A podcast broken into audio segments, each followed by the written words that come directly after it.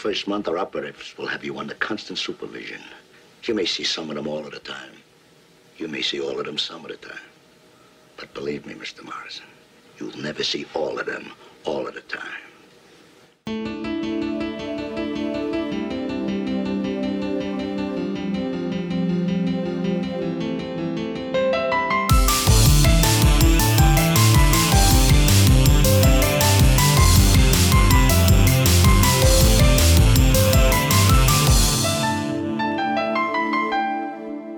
Hello and welcome to Narratively Speaking, the podcast that explores the power of story in all its forms, its role in society, and how it helps to shape the ideas we think we believe in. I'm your definitely not work in progress host, Harv, because I'm already perfect, and you will listen to me because I'm an authority.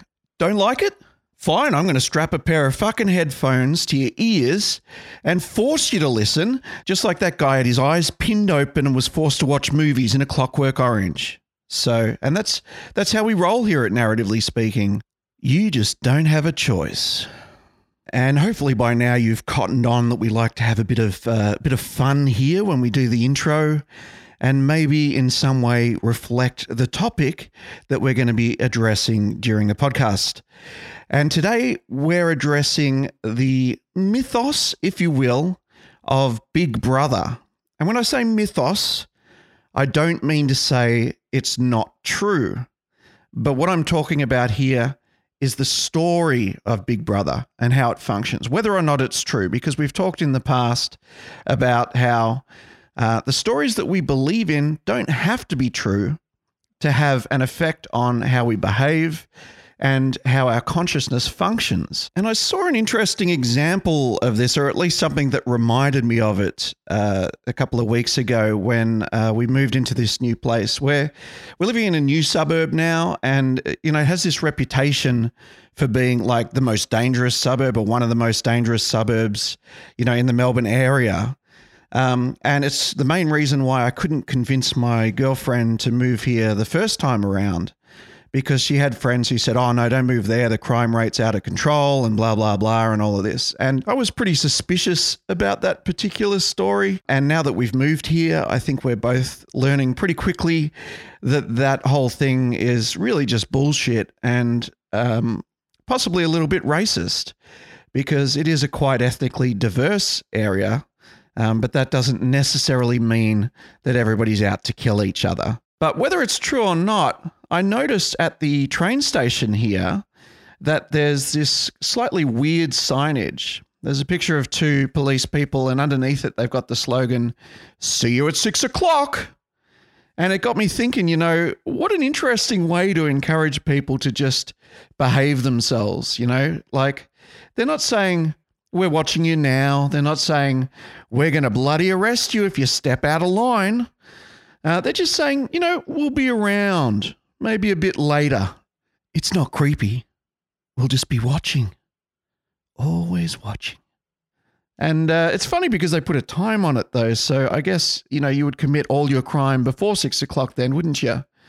But of course, they've got the cameras there. So it doesn't really matter. The police, when they arrive at six o'clock, can just watch the footage of whatever you did. And I must admit, the first time I saw it, it did give me kind of a feeling of safety.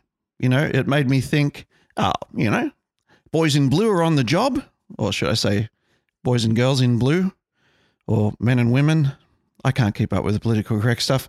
Um, gender is a spectrum, so um, people in blue, it just doesn't have a ring to it, guys. Can we get some alliteration going? A little assonance? Fuck. But yeah, it made me feel like, uh, yeah, well, that's good. I'm in a dangerous suburb, so they're telling me this should keep things under control. Don't even need to call the cops if something goes wrong. You know, just wait. They'll be here at six, which doesn't help you if you if your crime happens early. You know, at say two o'clock, you're waiting four hours, but but it's still they'll turn they'll show up eventually. Maybe wake you up with some smelling salts and say, "Hey, what happened? Where's your iPad?"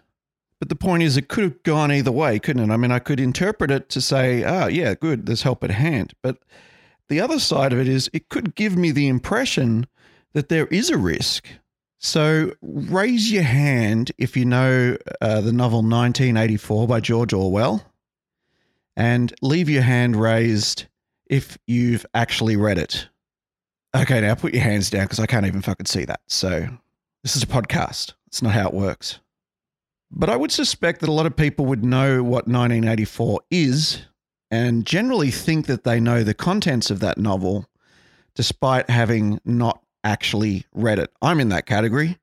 So, of course, I assume everybody else is. And why is it that we know about a book that we've never read? Why is it that that becomes part of the public consciousness? I mean, that book is like the, the Bible of conspiracy theorists. And uh, you hear them say very often things like, uh, that book isn't fiction, it's an instruction manual. And, uh, you know, maybe that's the case. I have no idea under what circumstances George Orwell wrote the book. But either do the conspiracy theorists who say that. So we'll never know. But what we do know is that there was a lot of technology in that book uh, that predicted things that came true. The year wasn't exactly accurate, though, was it? I remember in 1984, there were still people rocking uh, MC Hammer parachute pants. So obviously, technology hadn't come that far. But if you trace back the technology of the Echelon program and so on, you can find really old pictures of computers that honestly look like they come out of, I don't know, um, you know, a bad Hollywood movie with a fifteen dollar budget or something. You know, they got these little flashy lights on them and stuff, like the the front of Darth Vader. But um, yeah, the Echelon program is something that's quite supposedly well documented. I mean, people know about it. They made a movie about it, maybe a couple of movies. I'm not sure, but there was definitely one called the Echelon Conspiracy, I think or something like that. Um, and it's something that everybody knows about, you know, this big computer system that supposedly filters all of the internet and phone traffic of the world, looking for keywords and trying to find a reason to, you know, set off alarms or whatever it does and alert the authorities to espionage or terrorism or whatever it is that they're trying to guard us against these days. Um, I think it's ourselves now, is it? Uh, we're the we're the big threat to ourselves now. They've they've come full circle there. Um, yeah, but um, oh, but still the Russians, still the Russians. Gotta fear those those Russians, those Ruskies, don't you? So all of these vague concepts, these vague sort of story elements, you know, plot devices in my brain, uh, things I don't really know a lot about, but I've been told pretty clearly to fear and be concerned about.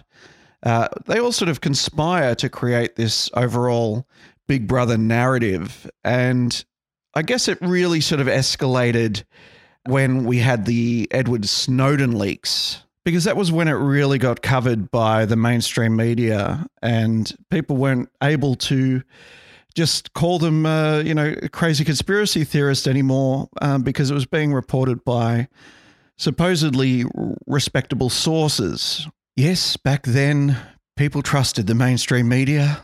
Oh, the fond memories. Like MC Hammer parachute pants. But I want to reel off a couple of names here and uh, let me know if you recognize any of them.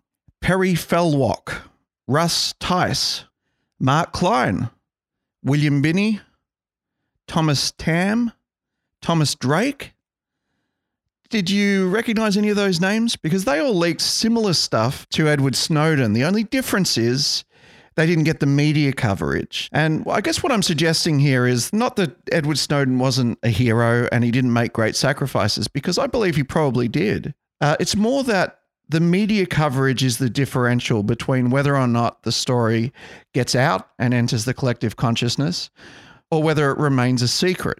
So maybe at that point, the agenda at play had changed. And, uh, you know, the surveillance state wanted to come out of the closet, so to speak, and let us know it was there. But why would it do that? Well, let's have a look at the story first and how it affects people. And, you know, I think you, you have basically three categories of people, three reactions or classes of reactions uh, to the knowledge of the surveillance state. The first was probably the most common which was to say, quite proudly, mind you, well, I have nothing to hide, so I'm not really worried about the surveillance state. Now, let's look at why you might say that. First of all, you're kind of exerting superiority over whoever you're telling. You know, it's bragging in a sense. I live such a clean life. Nothing to brag about, in my opinion. I'd much rather get down and dirty and experience all that life has to offer. But hey, that's just me. Um, it does make people feel special, I guess, in a way, um, a little bit superior. And it also makes them feel like they're part of a group. Uh, but it is a form of virtue signaling. And, you know, we've talked about virtue signaling before. It seems to be, uh, the more I think about it, in fact, since the first episode where we talked about it, um, the more I just see it as defining very much how human behavior manifests. The second way people reacted to this would be the way the government reacted, or people who work for the government. Um, they'd say, well, hey, of course we're surveilling you. How else are we supposed to keep you safe? Okay, yeah, if I worked for the government, I guess I'd buy right into that as well to justify my um, position. But um, what are the characteristics of that? Why would you be saying that? Well, first of all, you're protecting others, so it makes you feel special, maybe a little bit superior, maybe above the law, because the surveillance is still illegal, or at least immoral. Um, and it makes you part of a group. And wasn't that the same list of things that we had from the first point? Well, let's move to the third one. I'm sure it won't be exactly the same again. Uh, the third group is the people like me who said, "Oh, this is all part of the you know the bringing in of the fascist regime, the new world order.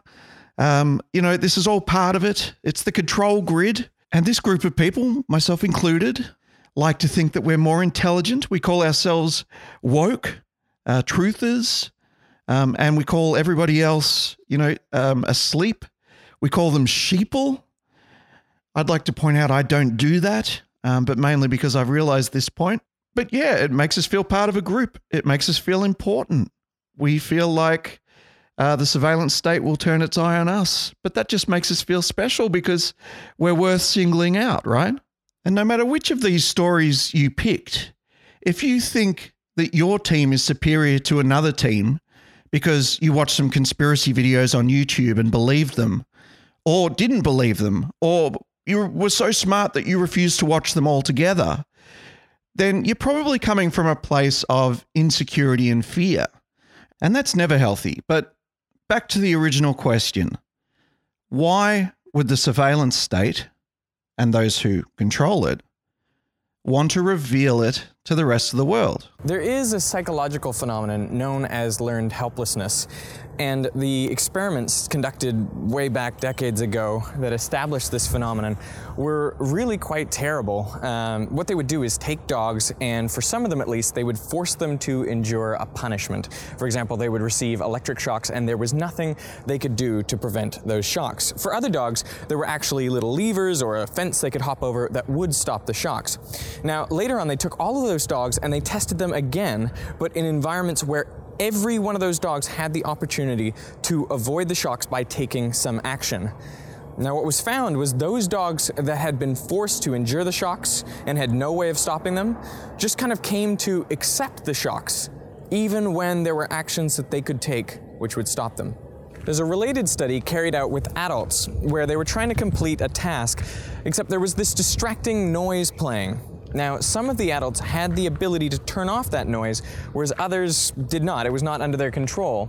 And when you look at the performance, the adults who had the control to turn off the noise performed better even when they didn't actually exercise that control. So they just let the noise play, but the knowledge that they could shut it off if they wanted to made them perform better. Okay, so I realize we've talked about learned helplessness before, or have we? Have we talked about it? I know I've got it in one of my popcorn lobotomy videos, and I may have even played exactly the same clip, although I think I played a Corbett Report clip. But the fact that I don't know what I'm doing shouldn't dissuade you from um, thinking that this is important. So, could it be that the revelations that came from the Snowden leaks were a deliberate ploy to trigger learned helplessness in the population, en masse, if you will?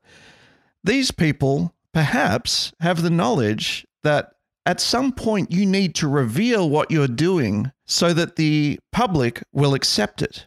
And if you think about it, it's pretty unlikely that the powers that be intended for this to be hidden for perpetuity. I think it's pretty reasonable to expect that they eventually wanted to have it out in the open because it really can't function long term any other way, can it? And you hear about this concept quite often, again in conspiracy lore, uh, where there's such a thing as predictive programming, where they put predictive storylines into popular media.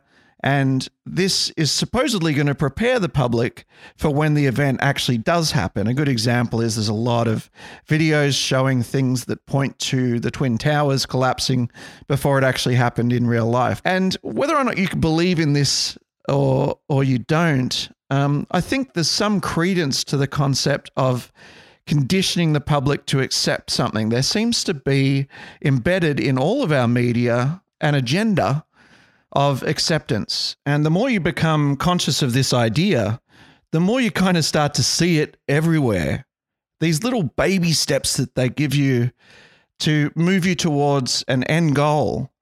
And it can't be a fluke that these conspiracy theorists seem to get the end goal quite accurate uh, most of the time.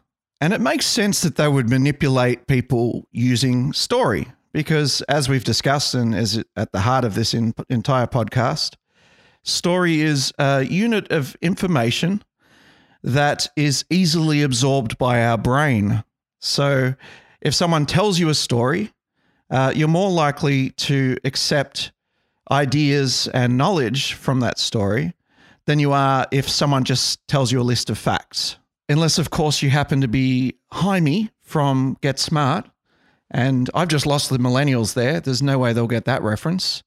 Point being, it's entirely possible that the effect of this Big Brother story is to elicit learned helplessness. And we probably don't need science even to back this up. Let's just look inward for a second. What would you do if you came across some information and had to choose whether or not to blow the whistle, let the world know. If you were Edward Snowden and and you had the information that he had in the papers and documents, would you do it? Would you blow the whistle? What thoughts would run through your mind? And would this pervasive big brother mythos that we're talking about play a part in influencing your decision?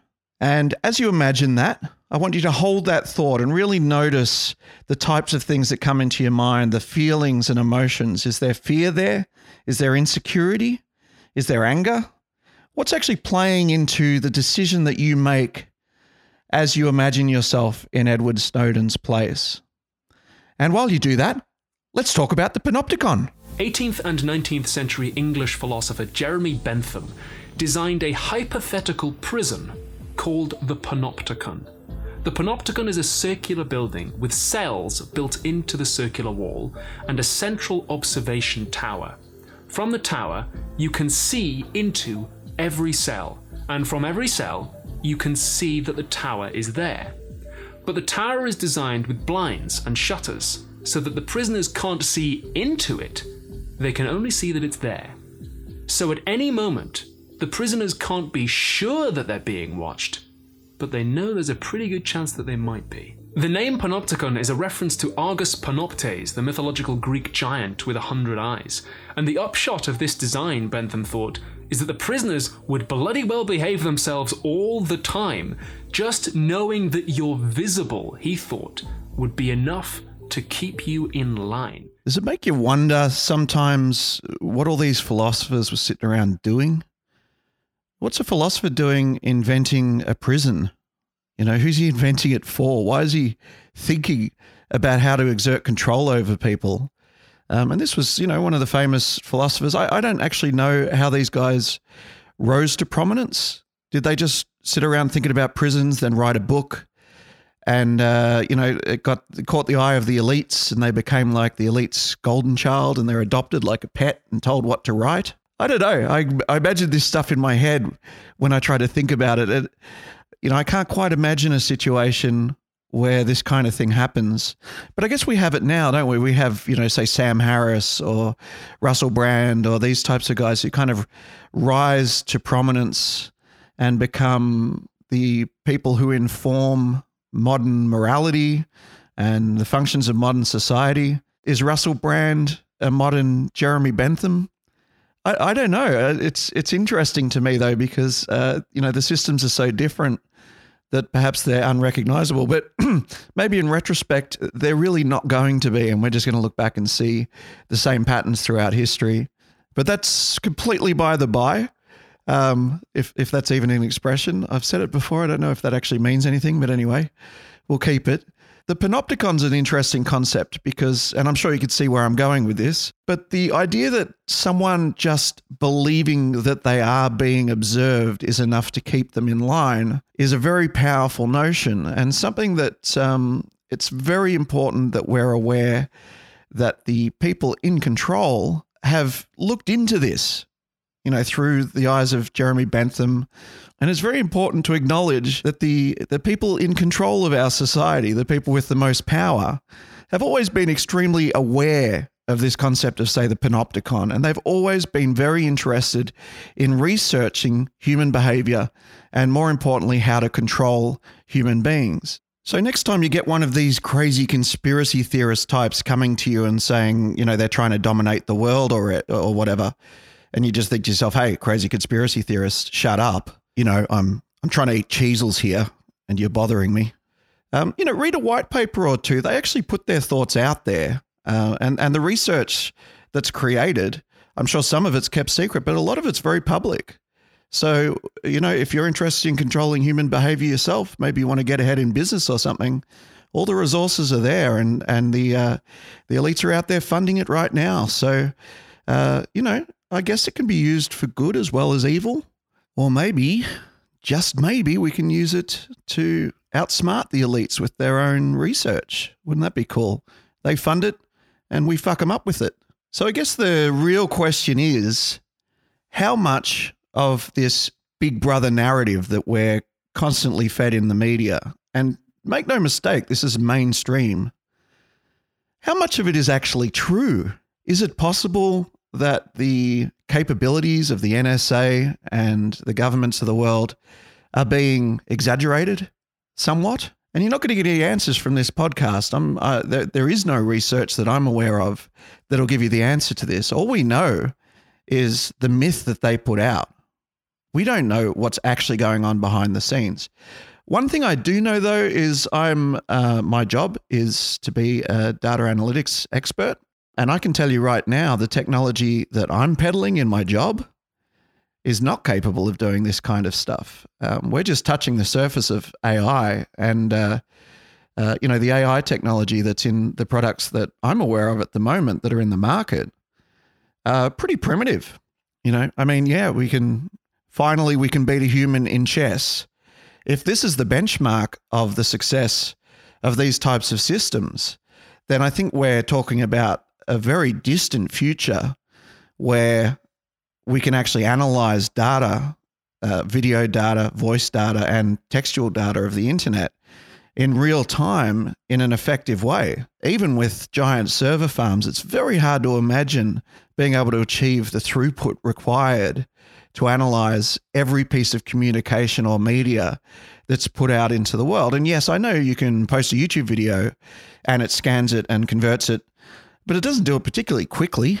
And YouTube has a massive server farm. So, unless we're living in a society where the conspiracy lore is correct and the elites have access to technology that's 30 years in advance of what they release to the public, and I guess that's possible, then they don't have the capability to really monitor us in the way that they say they are actually doing now.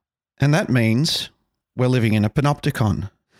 Um, and I've seen a lot of suspect stories in the news media recently, the, the, mainstream very much so, about technologies that can read our minds and computers can understand them and all this sort of nonsense. Not to say it's not true, but um, it sort of came out of left field, don't you think? You know, we, we went from uh, barely being able to beat a human at chess to suddenly now we can understand the structure and electrical activity of the human brain color me skeptical. Uh, I just don't think that we can map the human mind accurately enough and account for the variations between the structures of different people's brains to be able to read someone's mind. And why am I talking about mind reading?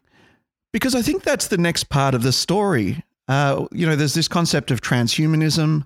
I'm not sure if you've heard the term, but the idea is that we'll start embedding microchips and robotic parts into our bodies and become superhuman, essentially. But it is being put out there, and it's something that I think, you know, with all this science fiction and stuff that gets into our popular culture, I think there there is probably an effort to try and normalize the idea of being a cyborg or, you know, having chips underneath our our skin that augment our ability to think. You know, there's um, people out there making arguments that, well, if you're staring at the screen of a cell phone uh, and Googling to get information, all you're really doing is cutting out the middleman of the phone and putting a chip in someone's brain and letting them Google directly, you know, at the speed of thought. Isn't that better?